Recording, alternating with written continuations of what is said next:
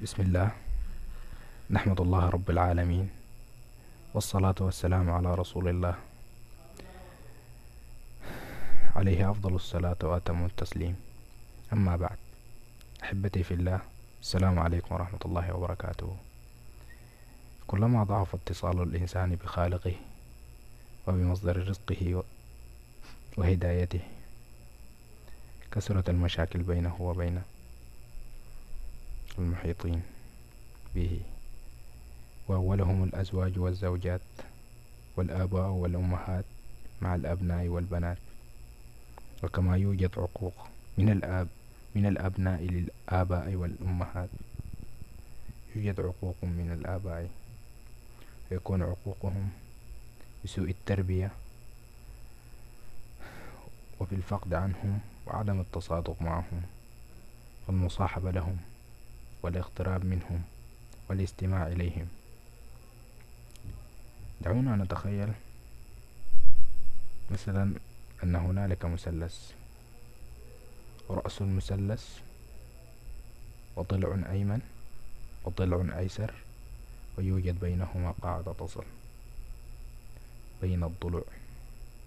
فلو قلنا أن رأس المثلث هو الكتاب والسنة وأن الضلع الأيمن هو الزوج وأن الضلع الأيسر هو الزوجة.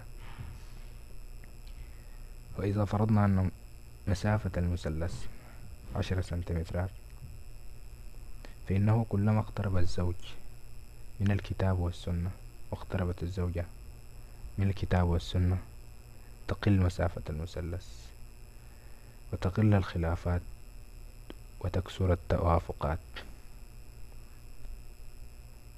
وكما قال سبحانه وتعالى وأصلحنا له زوجه. الإصلاح ينزل من السماء ليستقر في بيوت المؤمنين. وكما كان ابن عباس رضي الله عنه يقول أعرف ذنوبي في سوء خلق دابتي وسوء خلق زوجتي. إذا رأت تغير زوجته يقول إن الذي بيني وبين الله ليس على ما يرام. اصلحوا ما بينكم وبين ربكم.